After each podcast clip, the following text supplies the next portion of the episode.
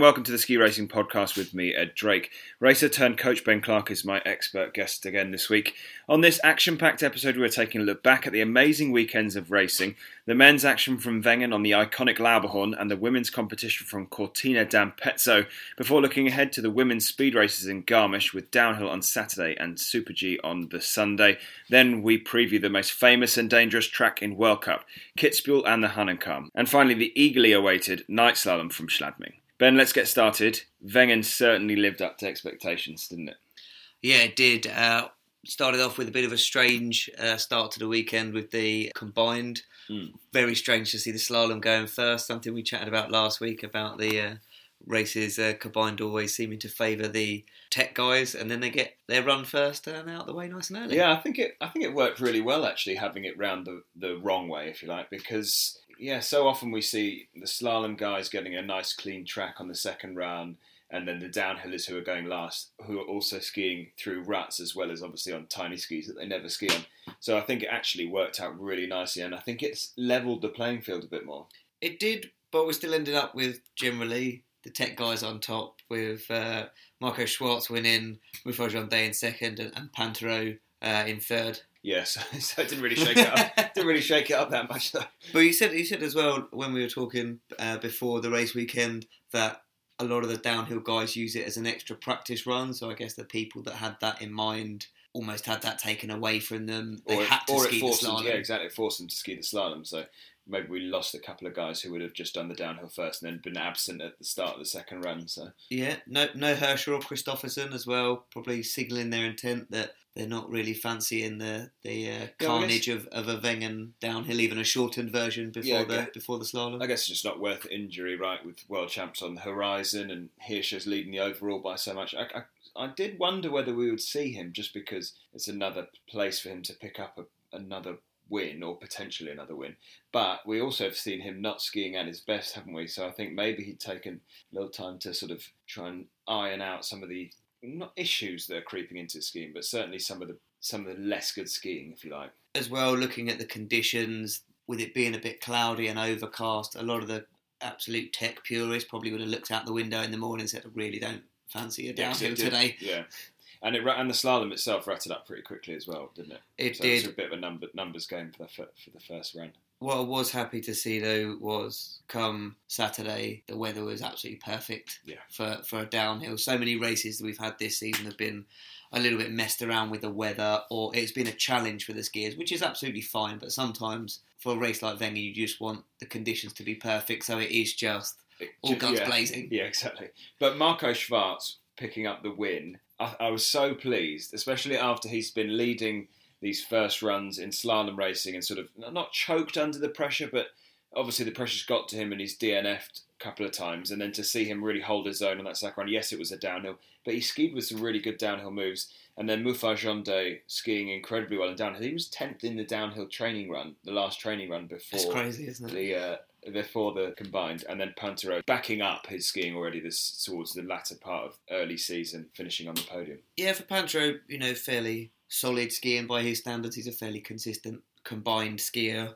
Muffat as, as we said before, won last year, so backing up that result. But like you said, for Marco Schwarz, it was quite interesting watching on, on the telly. A lot of the speculation was that perhaps the lead the slalom guys had wasn't going to be enough. Hmm. Um, you know, you're used to seeing much bigger gaps. I don't know whether obviously doing things the opposite way around made a difference there or not, but it was. I was quite surprised at how well the slalom guys held on in in a, in the downhill. It is a shortened downhill, so you lose that tucking top section. Wengen itself, it isn't the most challenging of downhills, is it? I mean, it's got cool features. Never did it. All right. It's not got the gnarly feet. It's just got the it- It's the just length. long. The length Yeah. of it is is its biggest hurdle, and they kind of make it easier, obviously, by missing out that fifty seconds worth of tucking at the top, as you put it last week. I did try this 45 before you get to the corner of the restaurant where everyone was, uh, where all the fans were on. I was watching on the uh, on telly. It was fixed, yeah, 45 seconds straight tucking before they pop out for that sweeping left footer.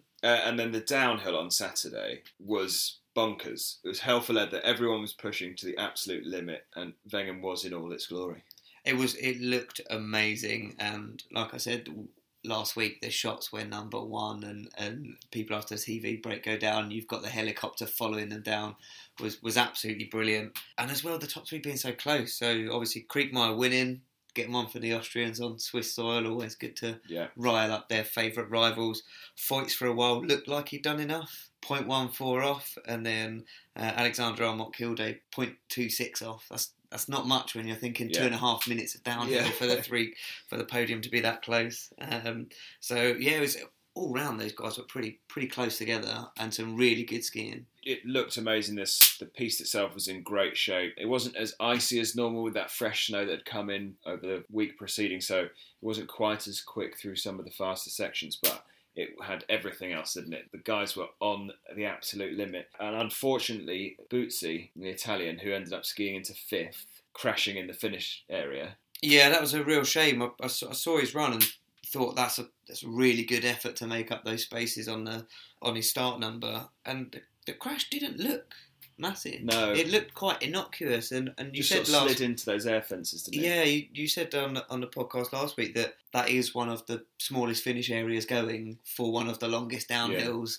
And the likes of Bode Miller previously planning to just lay down in the finish area because you don't have enough control of your No. legs to stop uh, safely. Yeah, it's a shame. I think it was his um, best performance in World Cup, and then fractures the tibia, uh, falling in the finish, which is a real shame. And not only was it tough for him, it was tough for Otmar Striedinger, who came down after him, skied all the way down till the final split, so over two minutes worth of racing, got yellow flagged, and then it's like right, you back to the start and have another go after you've you're exhausted. On the plus side, chairlift probably takes a while to get back up to the No, top got anyway. the chopper, chopper. Look at the chopper yeah, straight to the chopper. Yeah. So, His wax man was having absolute kittens at the top, trying to work out what to do with his skis. Yeah, I do think that they they probably do for Wengen. You probably do have a backup pair at one of the bigger teams, um, because Austria's probably got about 30 sets of skis yeah, at the top so, of the hill. yeah, exactly. So I think they probably had a backup pair just for that eventuality because it would make such a big difference, especially on that gliding stuff at the top, to have a freshly waxed set of skis as, as opposed to one that's already done two minutes worth of worth of skiing. So that made it pretty tough for that poor chap. Svindal near the podium, back to fourth, looking a bit more like his old self. Yeah, I totally agree. Looking- it was looked a lot more confident than he did at Bormio. yeah, he was fully attacking. He was taking risks, and he, you know, found himself pretty close to getting himself on the podium. And for him to put down a really solid marker before Kitzbühel and before the world champs, I think he needed it for himself. And Jansrud looks like he's dropping dropping off the pace a bit. It really didn't look like himself. He hasn't done for a while this No. season. He started first couple of races with some podiums and just seems to have tailed away a bit. Yeah, it's uh, unclear what's been going on with him because he we've not seen. I mean, again, yes, he's still scoring top tens and stuff, but he's not podiuming every race weekend at least, which is what we're normally seeing from him. But uh, yeah, he's which we'll talk about a bit later. But he actually picked up an injury today, which means he's going to miss Kitzbühel now. So and maybe it's going to give him a chance to sort of take the pressure off by being injured. Maybe that's going to end up being a bit of a blessing in disguise for him. And the track held up pretty good. Martin Čater, who's the Slovenian guy, started with 41 and into eighth place. It's always nice when people from further back are, feel like they've got a chance in the race to, to actually impact the top 10 because you don't want to be standing there with a high bib number thinking I'm just literally here to make up the numbers. Um, there's nothing worse than having people already handing out medals when you're coming through the finish area. Exactly. As I can attest to from personal experience. and then you finally got a pick right in the slalom head, Clement Noel. yes, finally. It may have taken me 13 episodes uh, and about 40 races, but I did actually manage to finally call one. Uh, uh, yeah, so I'm very proud of myself, and I'm gonna I might stop picking just so I can retire on a high. but yeah, Clement Noel, what a run! What a What a, Two fir- what runs, a, what a first run. See just how fast he went on the first run, and then the composure amidst all of that noise and chaos to do what was probably a, an efficient second run. It was still incredible, Mm. but when you're used to seeing Hirscher coming down trying to set the sec- the fastest second run already with a lead, yeah. he, he did exactly what he needed. Uh, Noel to just punch one into the finish, Yeah, get it in, keep the keep the lead. Feller had done a brilliant job keeping Hirscher at bay as well after his second run charge. And you know the top three being separated by a tenth of a second is ridiculous. Yeah, uh, you're right with that pressure as well. So you had Kristoffersen come down into the lead, and, th- and then Hirscher comes down and puts down one of his ma- monster charge second runs, and you kind of think, oh, here we go again. This is going to be another one of those days where Marcel Hirscher just decides he's going to win, and then Feller coming down, taking it by you know three hundredths over him, just the elation on him because you know you think if you beat Marcel Hirscher, that means you're going to win, I've, right? I've, I've, won, I've won a World Cup race. Yeah. but no, yeah, Noel just managing to keep such a cool head on those young shoulders. Only 21 years old, first time leading a second run, if I'm not mistaken. So he's been, and, and he was, he looked so calm on the way down. Like you say, maybe he was not going blistering like he did on that first run, but he was so subtle and so clean. Yes, that's his style, but it was so nice to see. We'd spoke about it earlier in previous podcasts about how he hasn't yet been able to do two runs. And we th- and we saw a glimpse of it last weekend, obviously with the second place, and then this weekend just absolutely just dominating uh, with a great ski and a very composed ski. It is him and him and Loic Meillard are probably my two uh, favourite guys to watch, just in terms of the the subtlety and smoothness with which they ski in comparison to some of the other top guys. A bit like Kristoffersen when he first burst onto the scene, everything was touch and feel and glide, which isn't something you see as much in slalom. A lot of the time, it's the that the kind of thing you see from the some of the Swedish guys or the Austrians is a lot more kind of power and explosivity. Yeah, exactly. uh, and I've just got I've just got a note. I got Craig Robinson, who who decided that the fastest guy would win. Um, messaged me straight after this race and said when Manu Feller came down in the lead that he was right to pick Manu on a crazy track and the crazy ski on a crazy track. And then he corrected himself. He said that the fastest guy doesn't always win. It's the averagely. It's the what did he say? Technically, it's the the fastest doesn't always win. You need to be averagely the fastest, Averagely which the fastest. sounds uh, very much like something Craig would say. yeah, trying to argue his way out of. But yeah, again, Craig, another pick, good pick for Craig, as the fastest guy did actually win. He did. They skied brilliantly. Um, what was really interesting in, in that race as well was Hirscher again not really looking himself on that first run. He clicked out of his skis, um, just walked off and left them uh, behind for the tech man to go and deal with. Like he was disgusted with them and would never touch them again, which isn't something we'd really. It doesn't like normally he's angry if he skis out, but for him to be nine tenths off someone in the slalom race on the first run was incredible. I think this, his he's been it's been brewing really, hasn't it? We've seen it for the last four or five slaloms. He's been he's winning, but he's struggling. Mm. The, the, the early early season, he would absolutely obliterate everybody, and it would look very calm and it would look very easy for him. But at the moment, it looks hard. It looks like he's working really, really hard. We seem to have lost that sort of ease from him, the natural sort of the acceleration from turn to turn, and he's It's lost his invincibility. well, he certainly lost his Um, invincibility. You you said on commentary a few times that a lot of the time that he is recovering from the mistakes almost before he makes them, and right now they're just creeping in. Even if it's only a gate he's made a mistake for, you could see him Yes. using all of his core strength to try and get back into the right position for the next turn. And it's it's interesting, especially with the world champs around the corner. Whether I was trying to work out whether he's just eased off in training a little bit, so that means there are more errors coming into race day, or, or whether he's just he might just be a bit tired. He's, he pushes himself so hard in all of the races that he could just be a bit fatigued, and it might be worth his while having a uh, you know a bit of a lighter week uh, in the build up. Yeah, there's not a lot of time to be lighter week, is there? We've got obviously this coming weekend the Kitzbühel slalom, and obviously then we've got Schladming night slalom, and then all of a sudden it's going to be world champs before you know it. Maybe he just wants to make everyone feel like they've got a chance. Yeah, Um, yeah. just just helping TV ratings. Uh, what what was really awesome as well, Dave had a, another Oh. good, well, strong first run and then great second run again. I think he had the fastest top split on the second run of anyone, which when you saw how angry Hirscher was when he came out of the start gate was pretty impressive that Yeah. they still beat him on the first on the first split as well. Eighth position, both uh, both first splits. We, we talked before about he, he kind of looked like he was lacking a bit of intensity or aggression.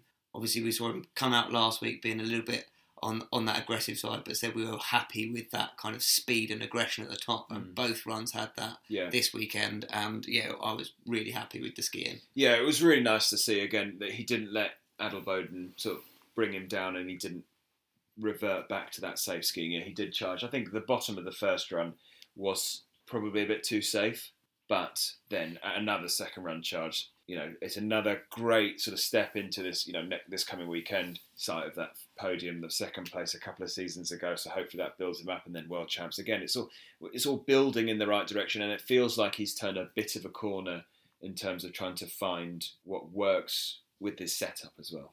Yeah, like we said right at the start of the year, he's back on the, the Dynastar kit that he used to be on back in the day. You know, it's going to take a few races to be fully confident in them. Obviously, you've got a summer's worth of training, but nothing's quite the same as racing World Cups. And Laurie just missing out on that top 30 again, like we said last time. I think it's, it's getting tougher and tougher. And I think the men's slalom field, the depth of talent is insane. And I think that it's, it's so tricky to get the second round. And he had sections again where it looked like he was going to get a close to the second, you know, he was going to get close to the second run, but unfortunately not quite able to string one whole run yet. A bit like we've said with the likes of Clement Noel putting two runs together to make a good race day, it's, it's going to be the same with, with Laurie moving forwards, We're just putting together those sections to get that first run uh, as as good as it can be. And, and like you've alluded to, there's more slaloms coming very quickly, so he's not going to be short of opportunities in the Yeah, next couple of weeks. Yeah, and he's still young, obviously. So hopefully he can. He, he is still taking heart from it, and obviously Dave doing well brings the whole team, pushes them in the right direction. Uh, let's uh, go to the women's race in Cortina. That track is cool, isn't it? That start gate right next to that monster rock. It's its own iconic raceway, isn't it, for the ladies? It is. It's a re- it's a really cool looking track to race down. Uh, it looks like they've got quite a lot of fan engagement there. They really get people excited, which is a lot more of what you want to see. You don't want to see races where there's no one on the side of the piece Yeah. and just family and friends and the few avid fan clubs in Yeah. the in the finish area. A lot more people actually coming out because they really want to see What's these, the, these women going ridiculous speeds on the slope, and it was a very very busy few days. And they did two training runs in one day on Thursday in the downhill, and then straight into two downhill races before the Super G on the Sunday. The Austrians had a pretty good weekend in, in, in both women's and men, but Siebenhofer getting the double. I said Stuhec would win the treble. Uh, she tried. She, she tried. She tried. She got on the on the podium in one of the downhills, uh, or, or both downhills. She got second and a third, and was looking really good in the Super G before she came out. So I felt pretty good with the Stuhec treble uh, pick. But Siebenhofer takes the uh, the plaudits from the weekend with, with winning both downhills. Yeah, double downhill win. And Stuhec was winning that opening downhill, and it was such a tight race. And you kind of thought that it was done and dusted. Then down comes Siebenhofer and just takes a, a win and then backs it up again the following day. And Schmidhofer was second, and then Stuhec again picking off another podium in third. What was quite interesting on that first day was until Siebenhofer came down, the rest of the top ten was a four tenths apart. And Which then is she so came good down, to see, isn't it? and then she came down and put four tenths on the entire top ten. but even even even with that, having the whole top ten covered by eight tenths of a second is is is really close racing. Yeah, that's especially when exactly what we you want to take see. well. Out of it, and you've got nine girls covering four tenths of a second. That's that's some really tight, especially for speed as well. That's some really tight racing. Yeah, it just does show that the the speed side, nobody's dominating. I mean, obviously, we're going to come on to Shiffrin dominating in in the tech races, and now looking like she's uh, going to start dominating Super G, undefeated in Super G this season. Let's talk about Lindsey Vonn with her big comeback for Cortina. Uh, it didn't really go the way that she hoped, or the way I, I think we expected. I kind of expected her when she sort of earmarked Cortina as her comeback, and and I thought that she would be at the top of her game. I think I said it before that I believed when I saw her name on the list, it meant that she was strong and fit and ready to go. And when I say strong and fit, I don't mean that she's been sitting on the couch eating pies for You mean race fit? but exactly race fit and you know the top of her game ready to start challenging and, and carrying on chasing these wins uh, but 15th in the first race and then 9th in the second uh, and the and the thing you notice is she's skiing with two massive knee braces under her kit Yeah, and it's it's hard to tell just what kind of shape she's in. You see on the Instagram or, or social media in general, she's always in the gym. She's always working really hard on her fitness. But is, is it getting to the point where the pain and instability in her joints is, is so bad that she can't really not that she can't compete, but she can't get out of her body what she thinks is left in there. Um, and it's, it's, a, it's a bit of a shame to see. It, it's by no means the end of her, but the, the tears she was in having to stop in a Super G because she was just in too much pain to carry on is definitely not what we were expecting from her when we were saying last week if she's putting her name on the start list, it's because she thinks she can win. Well, you say that it, could end up being a farewell. There's a few rumours going around online saying that she's considering her options again because she thought that she was race fit and ready to go, and I and I believe from what I've read on the internet that she's it's it was a lot more painful than she thought it was going to be, and, and she's thinking if this is actually going to be possible, and if you know she's won everything there is to win in ski racing, and she does she's got nothing left to prove. Obviously, she's going again after this Stenmark record, but she doesn't need to prove it, and if she's not going to win, then she's not going to be here anymore. It's a bit of a tough one because you see some of the elder racers, Lasse Kjus back in the day when he was racing just because he loved it so much. He still he was way past the period when you would think he would medal every race. There was still a possibility of him getting on a podium because he was just that good. But he raced so late into his career just because he loved it. And obviously he wasn't in anywhere near as injured. But there are some people that just continue to race because they love it so much and there are others that race purely because they want to win. And with the state Vonn's knees are in, I, I don't know whether it's worth racing a huge amount more. Perhaps more time off will do her some favours and uh, and give her a chance to come back strong. Because if she, if she can get that strength back, she is a phenomenal speed skier. Oh, she certainly is. It's it's tricky. You talk about coming back from injuries. You have to come back to the. You have to get back to the level you were when you got injured. But the sport moves on. So Lindsey's been out for a year, so she has to get back to her level that she was at a year ago, and the sport has moved forward. So it's you have to get back to where you were and get better. And it's time. Oh, time's running out. You know, not in the grand scheme of things, but uh, it's only getting harder for her to take these wins that she's looking for. It's a tough one, and I think only she's going to really know what's going on, and, and we, are going to speculate till until she releases a statement. I hope that she does because I think it's going to be a great story if she get this record. But it seems like a long way off after last weekend's action. Um, let's have a quick look at the Super G. Michaela Shiffrin taking another Super G win. Tina Weirather in second and Tamara Tippler in third. Again, another really close race. This one, I think the, the podium was within two tenths of each other. So although Shiffrin wins again, um, which at the start of the season we were saying she's been working really hard on her speed. It will be interesting to see what she could do. And she hasn't been beaten yet. Yeah, she's she's lost more slaloms than she's lost Super G so far, which definitely isn't something That's you would true. you would think would happen.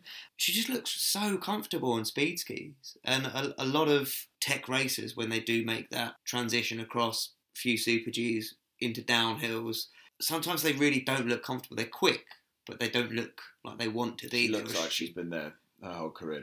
It, it, looks so natural. It was good. What was always good was to see Tina Weirather back on the podium. She had a bit of a hit and miss season so far. I think she podiumed quite early on, but then was thirty third in one of the downhills. I was like, what's, what's going what's going on yeah. with Tina? She's normally, you know, you expect you know top five regularly from her, and she just doesn't quite look like she's got the form that she had maybe last season and the season before. And Tamara Tippler just taking a podium. Just well, you know, the Austrians had nine podiums between the men and the women this weekend. And we talked right at the start of the season how the Austrians hadn't won and hadn't podiumed enough. Enough. For... Apart, if you take Marcel Hirscher out of the equation, yeah. they he was carrying the entire Austrian squad on his back.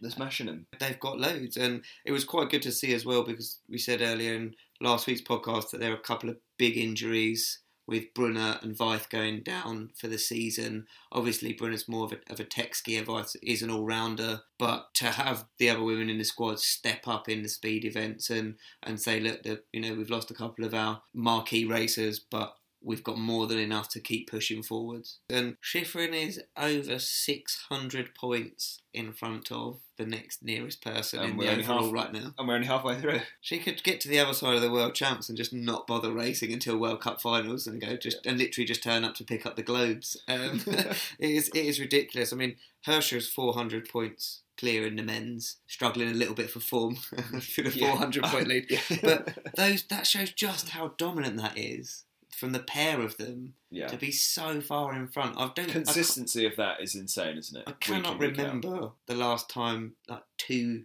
people have been so dominant in in in their respective. Uh, I guess I, I guess in the overall as it is. Like, Yeah. Vonn's dominated before, but where she doesn't do the tech events as well, uh, some of the Austrians probably would have got a bit closer to her. And obviously, we've seen years where the likes of Miller and people have, have won, but you don't normally get to you know the middle of January and, and, and have a 600 and 400 point No. lead from the two favourite. Even though they're winning, there's still some close races going on. And, and obviously, in Hirsch's case this weekend, he, di- he didn't get the win. And let's talk about Garmisch for the ladies with downhill and Super G. We touched on a minute ago. It's very dark in Garmisch. The sun it doesn't get a lot of sunlight on the course, lots of shadow, lots of shade, and it's forecast to be very cold. So it's going to be a really tough and rough piece for the ladies down there. But you still can't help but look past. I think Stuhec has been skiing so well. She's been going from strength to strength since the comeback of this injury. I very, very much doubt Shiffrin is going to put on the Super G skis in in Garmisch Do You reckon? only because it's it's tough. It's really really tough. But she's winning. The, she's I was- undefeated. I was going to say, if I, if, if I was in a position of being able to clean sweep one of the uh, race disciplines for the season, I'd probably keep going. yeah. Well, I Um, wonder if that's. I wonder if that's now a thing. I wonder if that's now. A, it's gotta a thought be. process, isn't it? Well, I'm undefeated in Super G. Shall I just carry on? Whereas if she'd, you know, picked up a, a couple of less good results, then she'd maybe go, That's not worth the risk." Yeah, I think she took a break a couple of weeks ago. I think the the race she was planning on skipping was, was cancelled, so it, it wasn't the end of the world. It gave her time to then come back for Cortina and, and race in the Super G there. I don't see why she wouldn't, unless she's managing her workload. Um, she's in such good form that if she's feeling fresh enough, uh, there's no tech races for, for the women, so it would just be that one day of Super Yeah. G. I don't see why she wouldn't go for it. Keep the keep the streak. Yeah, or maybe you're right. She's so young as well that she shouldn't be having quite the strains on her body that some of the older racers Yeah. have when you've been doing it, Should- you know, a ten fair seasons point. or so. You might pick and choose your races a bit more generally when you're in your early twenties. You've got a lot more energy and you don't fatigue quite as easily. Let's talk pick, shall we? Downhill on Saturday. Who is your money on? Uh, I'm going to say Schmidhofer, who came second in downhill number two in Cortina. Um, I don't know if Siebenhofer will be able to back up those two wins. Um, the Austrians are on pretty good form right now. Um, that team's going to be buzzing. Uh, they're going to be pushing each other in training. So I feel, I feel it's almost cheating picking Siebenhofer straight off, off the back of two wins in a row. So uh, Schmidhofer's my, my pick for that. I am going to go Stuhec. I think she's getting stronger and stronger. Two podiums in two races. You yes, it's a it's a it's a strong it's a strong pick. If you start last week, I'm at 100%. if you won't start it from the beginning of the season, we'll start it from you can rename your podcast from last week to episode one. 100%. Uh, and then the Super G for the ladies. I'm going to say Vicky Rebensburg from Germany. She looked a little bit more like her old self last week. It's a, it's a bit of an outside, out there pick. So you don't think Shiffrin's going to race? Or you do think she's going to? I think race? she's going to gonna race. I'm just? I'm just not I'm just not picking her because it's too it's Oh, too 'cause she's, she's yeah. 100%. yeah exactly. Okay. I'm, I'm going to go Wendy Holdener. I think it's time for her to get her maiden win. So I'm going to go Wen- Wendy Holdener.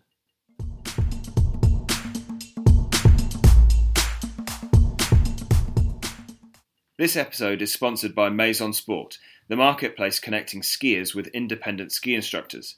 From personal experience, I know that having the right ski instructor or coach has a huge impact on your skiing. That's right. Maison Sport have made it possible to book fully qualified independent instructors directly.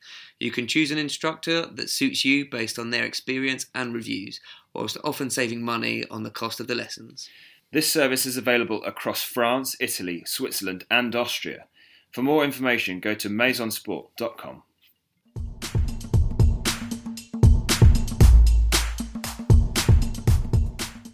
Okay, let's now move on to what has to be the highlight of this coming weekend across any sport. Don't you think? Any sport? We're talking any sport? I'm going to talk in any sport. Talking about Salem? Yeah.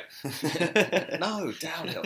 Um, we're going to talk about Kitzbühel and the Hahnenkamm. How excited are you to watch it this weekend? This one's fun. So, so is all things endurance and just scenic and just beauty of the mountains. Kitzbühel and the Hahnenkamm is just chaos from start to finish. One's it's just like- one's- speed. One's classical radio and one is house. I was to say heavy metal. Yeah, Okay. well, okay, yeah, that's probably better. Yeah, It is. It is crazy. Um, you watch years gone by, and the fact that there's a speed it takes you to get up to 60 kilometers an hour, and it's like a couple of seconds or three seconds mental, or something on the? TV graphics.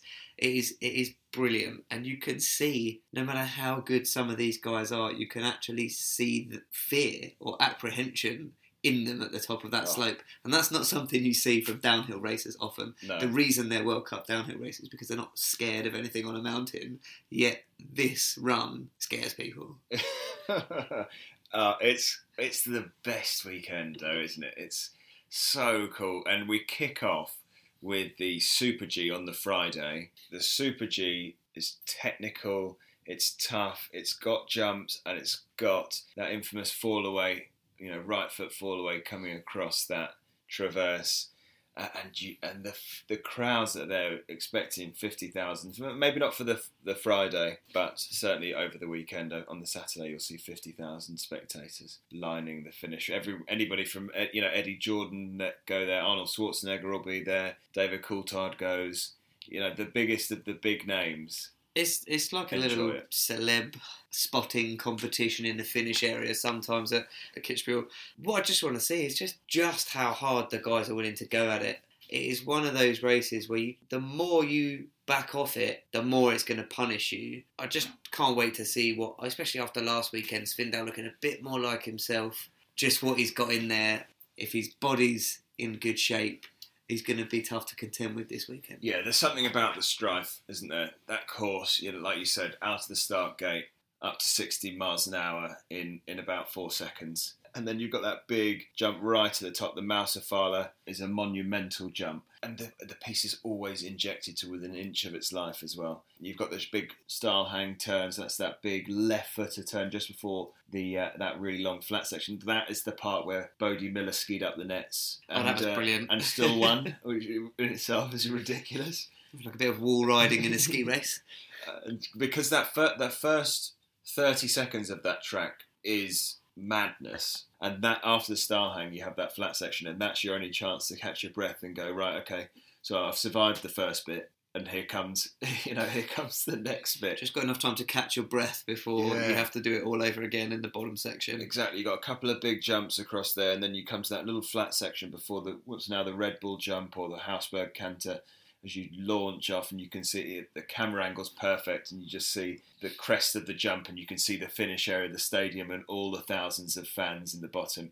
And then again, And you've still got a big turn to do Yeah, before you get that- there. There's a row of nets. yeah, exactly. Yeah, you land heavy on that right foot, and then you come across that traverse, and then you drop. You know, you're holding on for dear life as you're bouncing across there, and you drop down into the uh, into the Zeal, and you're just hammering down there, 140 odd k's into the finish, and then yeah, there is a wall of noise. That race is insane. The Super G itself is a little bit easier because you don't have that madness at the start, but then you still have to contend with that bottom section. You still go off the uh, Hausbergkante, the Red Bull jump, and you still have to do that b- big, massive fall away.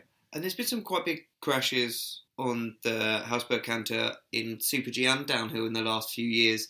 Uh, I seem to recall a few years ago there was a, definitely a problem just before the roll of the jump. Obviously, a lot of the modern jumps are kind of cut away to make it look more extreme, but where the crest of the rise would be, just oh, leading Oh, On the into it, there were yeah. there were people just having catching edges, and I don't know if there was like a, a dip in the slope or something, but hopefully after all the snow they've had in the last few weeks, they can get it really packed down, iced properly.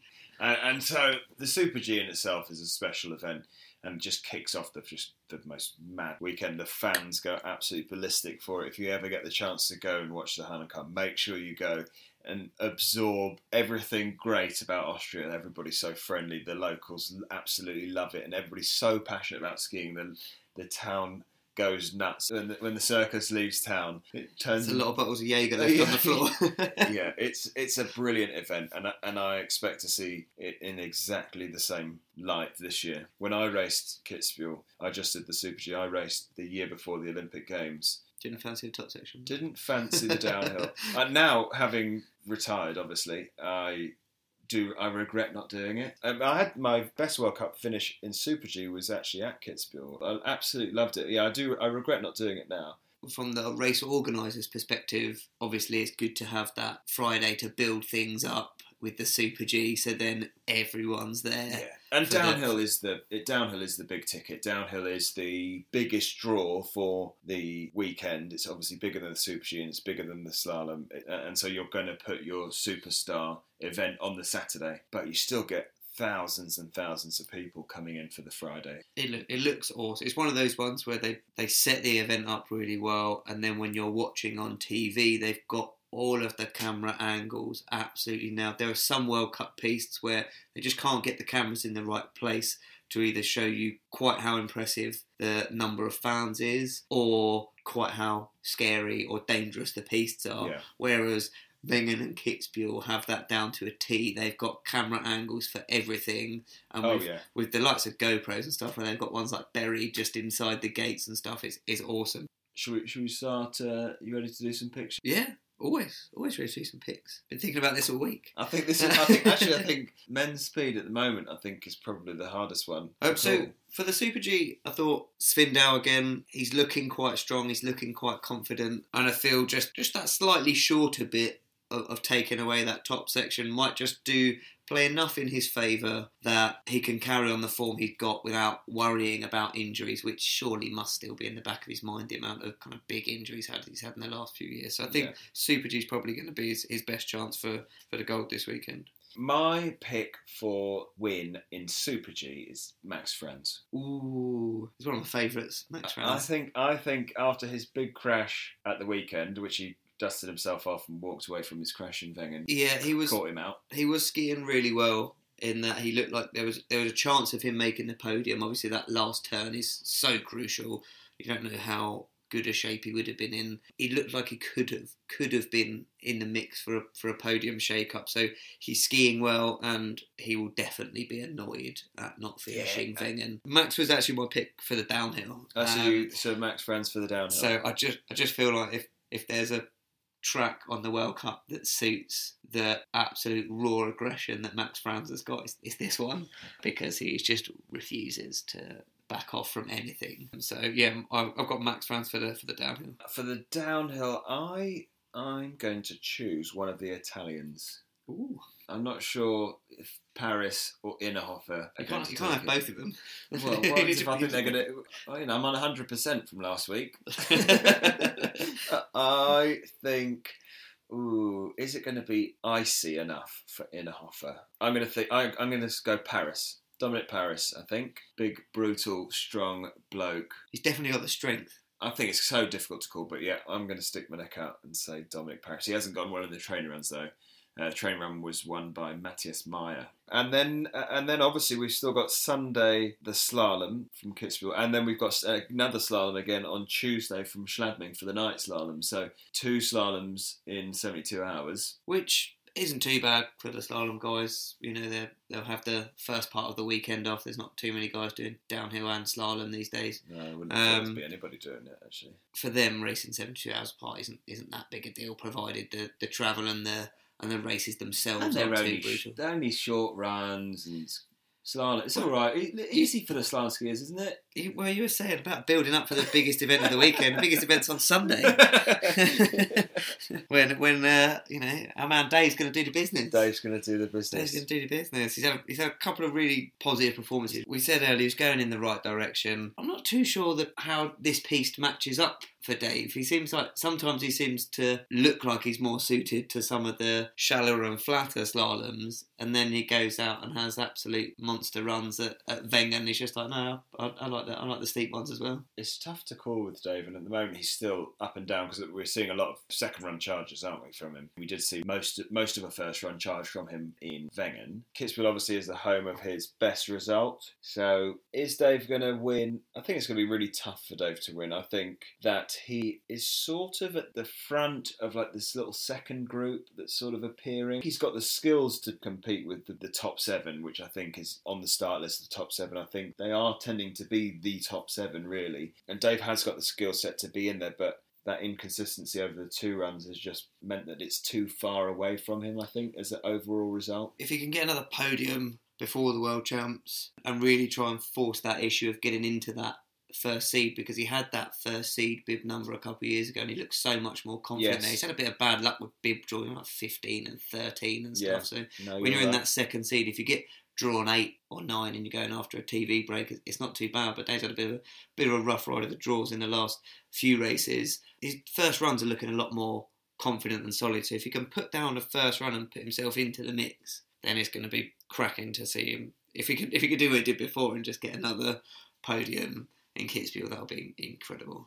And so, shall we do a little call for Kitzbühel Slalom Sunday? My, my pick for the slalom was Schwarz. He had those couple of leading the first runs and then DNFs and won the combined. He looked in pretty good form in Wengen. He made a couple of mistakes which which cost him the, the podium position, but he was still there or thereabouts. He was up there with the rest of the, the guys. Uh, in the Austrian team, they had five in the top ten. Yeah, Fifty percent of the top ten was all Austrian last week. So obviously, you want to see something from Hirscher in terms of a response after last week. You want to see him get his first run right in this dip in form. His second runs have been pretty exceptional every week. But uh, in terms of just outright pick, I'm going I'm going to say Schwarz. I try and stay away from Hirscher just because he's So- he's, so- so, he's so big a favourite. So, is Schwarz your favourite? Is, is Schwarz your pick, Yes. including Hirscher? Or We just don't Are you just, just are you pick trying? Hirscher. Are you not picking Hirscher? Because now all of a sudden it's not. You know, the beginning of the season we weren't picking Hirscher because it was almost nailed on, which he obviously isn't nailed on anymore. Let, let's open. Are you letting him up. back in? Yeah, let's. Oh, let's I'm going back to back Hirscher in. straight away. You- You're gonna think, you, so you think he's going to win? absolute favourite, yeah. So you think he's going to win? Yeah. Okay, I'm going to stick with Noel. I'm going to stick with Clement Noel. I think this piece has got a good amount of undulation, like Wengen, and Noel was so dominant in that first run last weekend that I, I think he's still got it. Even even if we're including Hirscher into the picks, I think he has got what it takes to take another win. Let's talk about Schladming, which is another mental race. It's a Tuesday night, night slalom. The fans go properly, properly mental there. And there are one, so for the one race, the first run doesn't get as many in because people still have to work. And they get about 40,000 in. And by the end of it, I think it's up to about 60,000 fans. It's not just in the finish area. They line the slope top to bottom and they're 10 deep. It makes me wonder just what these people do in the day that they can get to the resort and walk halfway up the side of the mountain because a lot of them they're not there with lift passes and skiing halfway down the slope. They're walking from the bottom to a point where they think they'll be able to see something, and even then they won't. um, it's not something you see too often in ski racing, but we've had the last few years we've had snowballs getting thrown not Yeah. necessarily at Kristoffersen but over him while he was skiing, which was pretty I- poor form from yeah, the I think Austrians. the Austrians were probably aiming at him, but the amount of alcohol they'd consumed meant that they were thankfully not very accurate. we have if an Austrian takes a lead in the last 10 of the second run, inevitably there will be some flares going off, um, and the remaining racers will be skiing through some red smoke Yeah. in the last like 10, 15 gates. It is just electric atmosphere there. Um, it's the kind of thing that part of me wants to just throw Manu Feller's name out there. I've already said Schwarz, but it's the kind of thing that that atmosphere, if he can feed off it, Oh yeah, would be electric. Like, I think he skied really well there the other year when he had a green moustache, which uh, Oh, yeah. rings. But yeah, he's that kind of person. done homage to the green light. If you if you take the lead, I have no idea what he's in homage to. He seems like a person who decides something's a good idea and just goes with it. But he's starting to he's starting to ski a bit better. I think his confidence will be so high after outright beating Hirscher straight Yeah, up in yeah. two runs. He still didn't get the win, and obviously that's going to be hugely frustrating for him. But think how rarely he does two runs and beats Hirscher. That will Yeah. do wonders for his confidence as well. so clear as mud. That was My pick was Schwarz. Right from the start, are you- yeah. so you- I'm just really excited Oh. about everyone else. so you're sticking with him with Schwarz. Yeah, Hirscher, Hirscher for uh, Kitzbühel, Schwarz for Okay. Schladming. I'm a bit torn. I, I'd like. I think it's a bit of head and heart. I think I'd like to see Kristoffersen win. He's not got to win this season. That's and, and I think that and, ridiculous. and I think that's why I want him to win. I, I, kind of think that he might have something here. I, I hope he does because we saw a glimpse of it in Wengen where he put some really nice sections together. and I think he just made that mistake just before the finish, didn't he? And and, and that may have cost him uh, potentially a spot on the podium actually. So uh, Hart says Kristoffersen that he might find the form, and otherwise, I was going to say Marco Schwarz as well, but I will not because that would be boring. I don't know that Clement is going to get it, that again. I think that piece is too straight up and down. So I'm, I'm, I'm, I like your fella, your fella chat. I'm going to go with Manu Feller. It'd be interesting to see that the Swedes this season haven't quite got their act together Mm, in no. Scotland. They've got much more pedigree than they're showing. You know, bear in mind they've got the reigning Olympic champion is uh, Yeah, but uh, i- i- is there. They just don't quite seem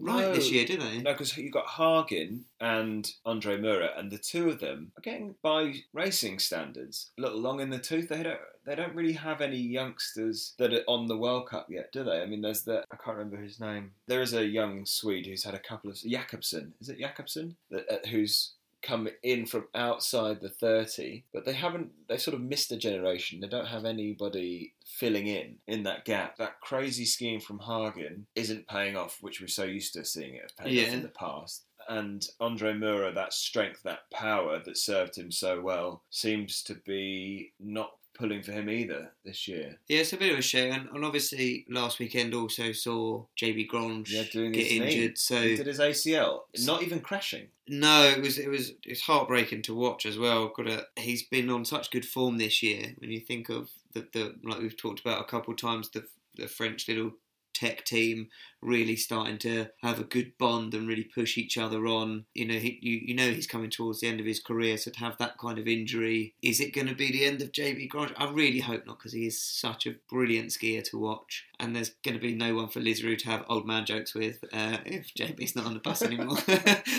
Just what like old school like dad jokes that the two of them are just laughing and the youngsters are like, oh, different generation. You don't get it. You Don't get it, Talking exactly. about cassettes and VHS. and just before we go, what do you think about Laurie Taylor's chances of getting a second run in either or both Kitzbühel and Schladming? Well, like you said, Sch- Schladming's not a particularly taxing piece. It is pretty straight up and down. Obviously, it's, it's a World Cup race, and the course will, by no doubt, be incredibly difficult. But he's had to contend with an awful lot in the last two weekends. There's no end of ridiculous steeps and fallaways and all sorts on the last two weekends worth of slalom. So he's going to be probably best placed for the Schladming one in terms of you've got the atmosphere, the piste will be bulletproof at night. They're not going to have anything to worry about. And if the first course is set, you know, not too ridiculously, I, th- I think that's probably the, the, the best of the options. Yeah, I I tend to agree with you actually. I think that the fact that Schladming isn't the most tricky of piece means that it's all about his technique and about his skiing rather than trying to deal with the terrain that's getting thrown at you as well. Yeah, and you know, there's, there's nothing to say he won't be able to in Kitzbühel as well. Again, it's not one of the most challenging slalom piece. It's got a fall away there, doesn't it? And a cup, and that there's a road that goes across the middle, middle which is quite abrupt. it almost turns into a jump in slalom that road sometimes, but how much uh, snow there is and how much people build it up. But no, we've seen glimpses of what he can do um, for certain sections of runs. I think he was 36th after the first run in Wengen, so he's close to it. In those runs, there have been mistakes that he'll probably know he can remove from his skiing. So hopefully, Dave will be there in his ear trying to keep his confidence up because if he starts backing off runs to try and get down, Then that you, you can you can you can kiss the 30 goodbye because the guys coming down all the way down to 60 are going flat out. So you know, just needs to keep his confidence up and really attack and, and, and be confident in himself and his abilities. But I'd say I'd say Schladming's probably the better option of the two for getting the second run, but there's nothing to stop him doing it either. Awesome. Well, thanks very much, Ben. That's all we've got time for for this week, and we look forward to seeing how the guys get on in Kitzbühel and then Schladming, and the ladies get on in Garmisch. Thanks for your company. See you next week. Goodbye for now.